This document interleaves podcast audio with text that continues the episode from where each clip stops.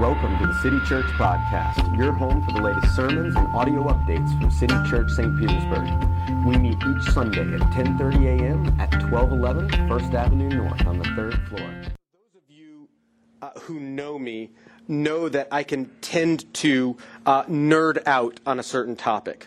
Um, I, I, I can chase the rabbit down the rabbit hole very easily. And th- this week, I find my, I found myself doing this uh, with the idea of shorthand. For some reason, like the idea of shorthand, I was like, oh, what's that about?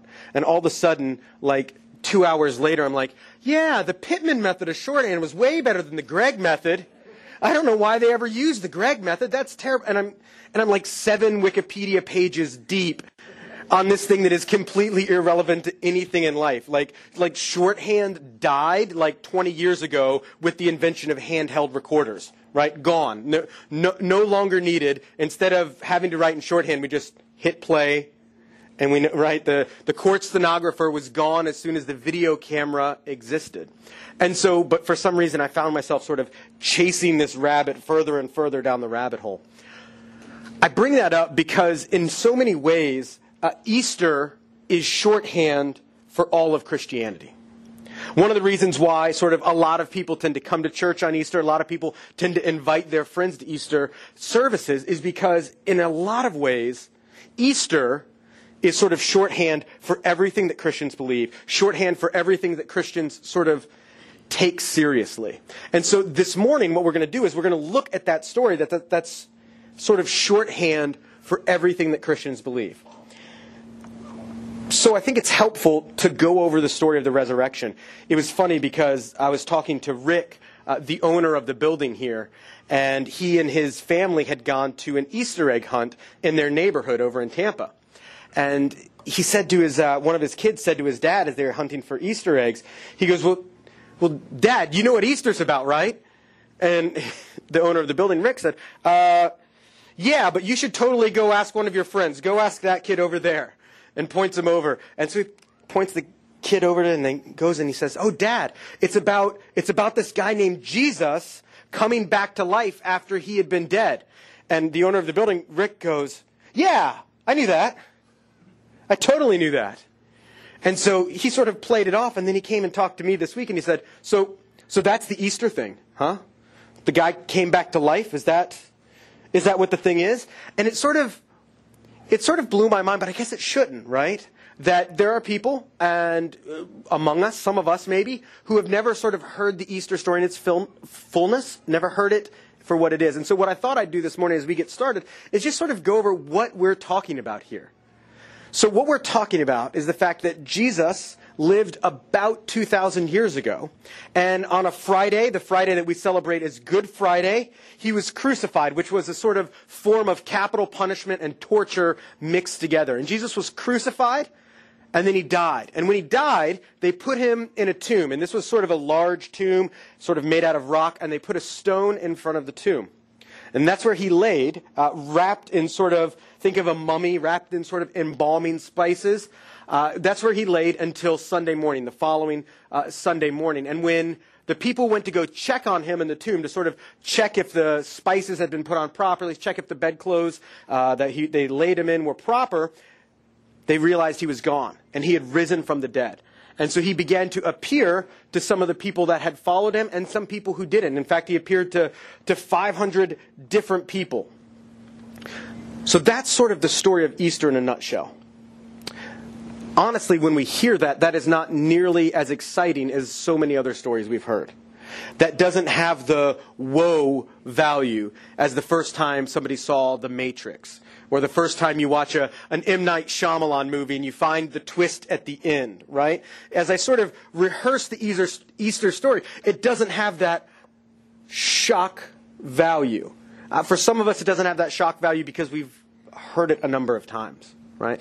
We've heard it and we go, yeah, yeah, yeah, I've, I, I got it. Easter, I, I've heard that one, I got it. For some of us, Easter sort of doesn't mean as much to us because, quite frankly, we find the story boring. Right? Yeah, I know. Easter, Jesus rose from the dead, got it, okay. For others of us, we sort of hear that story and go, yeah, that is a bunch of religious mumbo jumbo. That's sentimentalism. That's very nice for you Christians to believe. Keep on believing that. That's fine. I don't believe any of it. Wherever we find ourselves sort of with this story this morning, uh, what I think is true of me and I think is true of us is this that, that we shortchange the story of Easter. That we don't give it uh, as much credit as it deserves. Uh, I am guilty of this. Uh, this week, I was talking to a couple of you, and they're, oh, yeah, so you're writing your Easter sermon, huh? That's, that's a big deal. It's, it's the Easter sermon. And I sort of begrudgingly admitted, you know, it's my least favorite Sunday of the year to preach.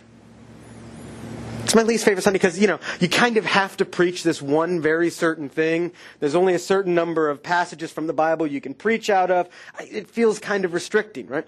Honestly, when I said that, and I sort of began to think about it this week, I was shortchanging the story. I was not giving it enough credit.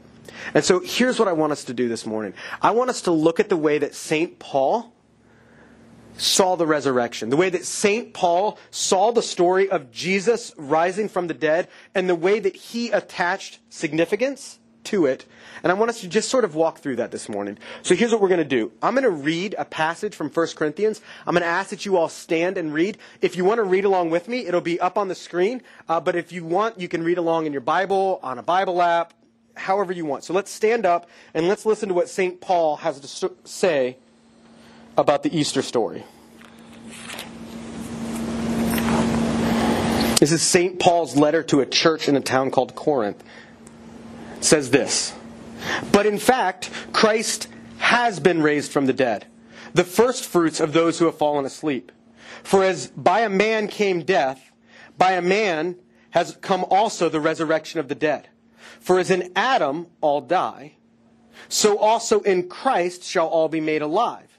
But each in his own order. Christ the first fruits, then it is coming those who belong to Christ.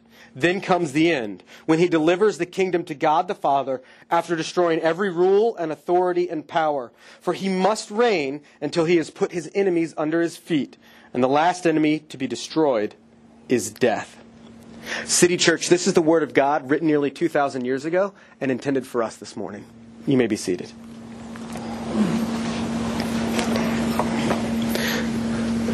When we shortchange the resurrection of Jesus, we miss out on so much of what's significant in our life. We miss out on so much that changes how we live. And Paul knew that. And so when Paul was writing to this church, what he did was he said, listen, let me explain, let me explain to you why this is a big deal. Let me tell you what is significant about this. And so the first thing he sort of starts going into is this idea of the contrast between Adam and Jesus. He makes a big deal out of the difference between Adam and Jesus, which is this. He says, In Adam, all men were dying. But in Jesus, that is being undone. In Adam, we all experience death, but through Jesus, all of us can experience life. And what he's doing is sort of summing up the entirety of the rest of the Bible in just these few verses. Just like we sort of say Easter is shorthand, he's, Paul's using the same sort of shorthand. Because what he's saying is this, that all of us, since Adam, the first man, all of us have made destructive choices. You've probably heard the story of Adam and Eve and the tree when God said, don't eat of the tree. And Adam and Eve kind of looked at it and said, yeah, I, I know you said don't eat that, but I'm going to go ahead and eat that. Because I want that, because that looks good. And I think it'd be good for me, right? And one of the things that's amazing about the story of Adam and Eve is it's not just true because it happened, but all of us in our life can see that same story play out into things we do. Right? How many of you have heard, so, okay, I know that if I do this thing, it's wrong. But I'm going to go ahead and do that thing anyway. Right?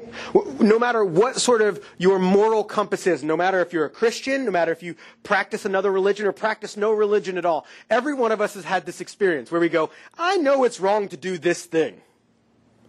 But I'm going to do this thing anyway right? Sometimes it's as small as diet, right? Like we're on a diet, we're, we're trying to eat healthy, we're trying to eat clean, and then somebody brings in hot Krispy Kremes to the office. and we look at the hot Krispy Kremes. And we go, you know what? Today's a cheat day. that donut doesn't count. I didn't purchase that donut. I'm going to. I didn't buy it. It's not mine. It's not my donut. That's, that's small. That's, that's silly, right? But at the same time, how many of us have done that with something more significant?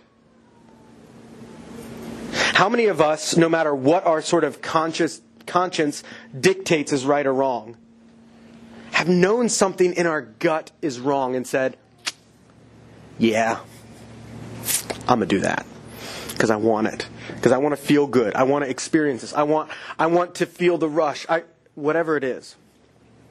And what we see and what Paul is talking about here when he talks about Adam is the way that that plays out again and again in our lives. And in so many ways, what Adam was doing and what we are doing is trying to save ourselves, trying to fix ourselves, trying to give our. You know what? If if I do this, I will feel better about myself. So I don't care what the cost is. I'm going to do it. If I do this, it will help me sleep better at night. So I'm going to go ahead and do it. I'm going to fix what's broken in me. And what we find is that we keep digging because those things that we think are going to fix us never do, do they? Those things that we look to to give us value and meaning always come back less and less rewarding, right? Back to the idea of a Krispy Kreme. You, you guys know with Krispy Kremes, the law of diminishing returns, right? The first hot Krispy Kreme you've had in a long time, right? Hold on, this is, this is a chubby guy illustration, but I think you're going to follow. The first Krispy Kreme is the most amazing thing you've ever had, right? It's hot, melts in your mouth, it's fantastic. So you have one, and then what do you say? That was incredible. I need another. What's the problem? What's the problem with the second Krispy Kreme donut? It's never as good as the first. So what do you do? Well, what do I do? Like, I go, there must have been something wrong with Krispy Kreme number two. I'm going to need Krispy Kreme number three. But maybe it's because now, like, my mouth is just coated in sugar. They're not as hot as they used to be. It's never as good, right? And, and, and you keep chasing the feeling of that first Krispy Kreme.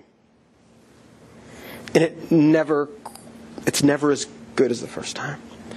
So many times in our life, what we're doing is we're chasing that feeling that we had before, whether that's the feeling of affection we had in a relationship whether that's the feeling of pleasure we had from an experience, whether that's the feeling of success when we got the promotion, when we got that $5,000 pay raise, $10,000 pay raise, wherever we are in this, we sort of keep chasing that high. And the problem is, it keeps not fulfilling us. And Paul says that all of us are in this boat, that we are all like Adam in this. He says, but here's how Jesus is changing this. Jesus broke the cycle. Jesus never once gave into that temptation. Jesus walked by every box of Krispy Kremes he ever saw. But even more so than that, he walked by and never lusted. He never was prideful. He was never angry and sinned. And so we see this picture of Jesus again and again. And so that when he dies, he doesn't just die as a martyr. When Jesus dies, what he was doing was taking your sin and mine, your brokenness and mine, the things that we've done wrong, on himself. He was taking the punishment that we deserved for the broken choices that we make. And he put that on his own shoulders. Now, if the story ended with Jesus' death, this would be pretty bleak. But what the resurrection is, is it's God saying yes. It's God saying Jesus is vindicated. Vindication is that feeling when you're arguing with your friend, you look something up on Wikipedia and slide the phone across the table at them. right? When you, I, I mean, I know none of the rest of you do this with your spouses. But it's that feeling of, no, no, Michael Keaton was the first Batman. No, he wasn't. So and so was. And you pull up Wikipedia, you find the answer, and that sort of sliding the phone across the table, you know, hands on your hip, whether implied or not, eyebrows raised, shaking your head. That feeling is vindication. That is, I was right. Okay. The resurrection was the vindication of Jesus. It was God saying what Jesus was doing on the cross was precisely what he should have been doing, and it accomplished what he said he did. And so Paul says that in Adam, we're all in Adam, but now, because of the resurrection of Jesus, we can break this cycle. And then he begins to tease out what that means for our lives. And the first thing that he talks about is the fact that Jesus is the first fruits of the resurrection. Now, we don't live in a farming society. Uh, very few of you have any jobs that have to do anything with farming. Uh, we just we just don't do that, right? But what first fruits is is it talks about the idea that when that first plant sprouts, you know that it's going to be a good year. So um, we have an avocado tree in our backyard, and I guess some avocado trees don't um, put out fruit every year. I didn't know this because I've never had an avocado tree, right? Uh, but now we have for three years, and it's a problem, right? Because we have hundreds of avocados that just like rain in our backyard, and they're, they're big. You, you, everybody's like, well, this is why, why is this a problem, right? I love avocados. Well, first of all, they're Florida avocados. And second of all, they're, they're, they're so big that when they fall, they bust. It's a mess. There's rats and possums, and, you know, it's a mess. What I can see already this year is I can go out to the tree and I can already begin to see little avocados. And when I see those little avocados on that tree, here's what I know that this year my avocado is going to bloom. It's going to create fruit. Why? Because I see the first fruits. I'm guaranteed to have a backyard full of half eaten avocados by the rodents because I can see that, right? The first fruits guarantee that the tree is going to bloom. Jesus' resurrection is a guarantee of our resurrection. Because Jesus was raised from the dead, we too, who are Christians, will be as well. Now, here's why this is significant. Because this means that there is more to us than just this life. There is more than just this life. That's good news for us. It's good news for us who have experienced pain. It's good news for us whose lives are not everything that we thought they would be. Whether you're 20 or 30, 40, 50, who's, you sort of look at yourself and say, by this age, I thought I would be this. The good news is there is more to life than just this. Trouble is, Jesus says, My resurrection guarantees yours, but we don't, we don't live like this. We live like this life is all that matters. I live like this life is all that matters. This is why we are so upset when things don't go our way. When it rains on the day that we get to go on vacation to Disney, we're upset. Why? Because this was my one weekend away. I, I've been saving up for this trip for three months. And here we are, and it's raining on the day I was supposed to go to the Dis- Disney. This is not the Magic Kingdom. Why? Because we want so badly for that experience to mean something. When we live like that, what we're doing is we're living like this life is all that there is. The last thing that Paul sort of shows us is that Jesus' life and Jesus' resurrection doesn't just give us hope for the future, but it gives meaning to our lives right now. It says that Jesus is putting all things in dominion under his feet. And I think uh, C.S. Lewis, the guy that wrote uh, the Chronicles of Narnia and a number of other things, he put this really well. He said that in Jesus, because of the resurrection, all of the sad things are becoming untrue. All of the sad things are becoming untrue. What's happened is all of the death that we've experienced since Adam and Eve, all of the death that we've experienced because of our choices in our lives, in Jesus, those things are beginning to work backwards. It's like spring coming. All of a sudden, where snow had been, well, those of you who have family up north know about this. Snow had been piling up, but what happens in spring? That snow begins to melt back down. Winter begins to work backwards. It stops getting colder and starts getting warmer. Jesus is doing that same thing with all of the brokenness in our lives and in this world. And for those of us who are Christians, he's calling us to be a part of it, which means that what you do matters. That what you do with your life is significant. Whether you are, a, see, it's easy if you're a therapist or a doctor to be able to go, oh, well, yeah, I'm, I'm helping people work through their problems. I'm, I'm fixing the health of others. I can, I can see how I'm making broken things become untrue. But what if you're an IT worker? What if you're a banker? Right? What, how, am I, how is that working? Whatever your job is, God says that you have a chance to make others' lives around you better. I mean, let's just think about a banker, right? How happy are we that we have people working in banks so when we put our money in there, that money is available when I want it on my card? That I don't have to bury my money in mayonnaise jars in the backyard. Had a friend in high school, don't worry about it. How happy are we that that money is secure? It helps me sleep better at night. Well, I don't deal with our money. It helps my wife sleep better at night. That's helping the brokenness become untrue. No matter what we do, we can see the ways in which we are being called to make all of the sad things, all of the broken things, all of the hard things become untrue through Jesus. And yet, even though the, the resurrection gives us hope for the future, even though it gives us meaning for our daily lives, what you and I end up doing what you and I end up experiencing is the fact that we just shortchange it. And what's interesting, as you read sort of the stories of the resurrection, the two people who Jesus, after he rose from the dead, had the longest interaction with.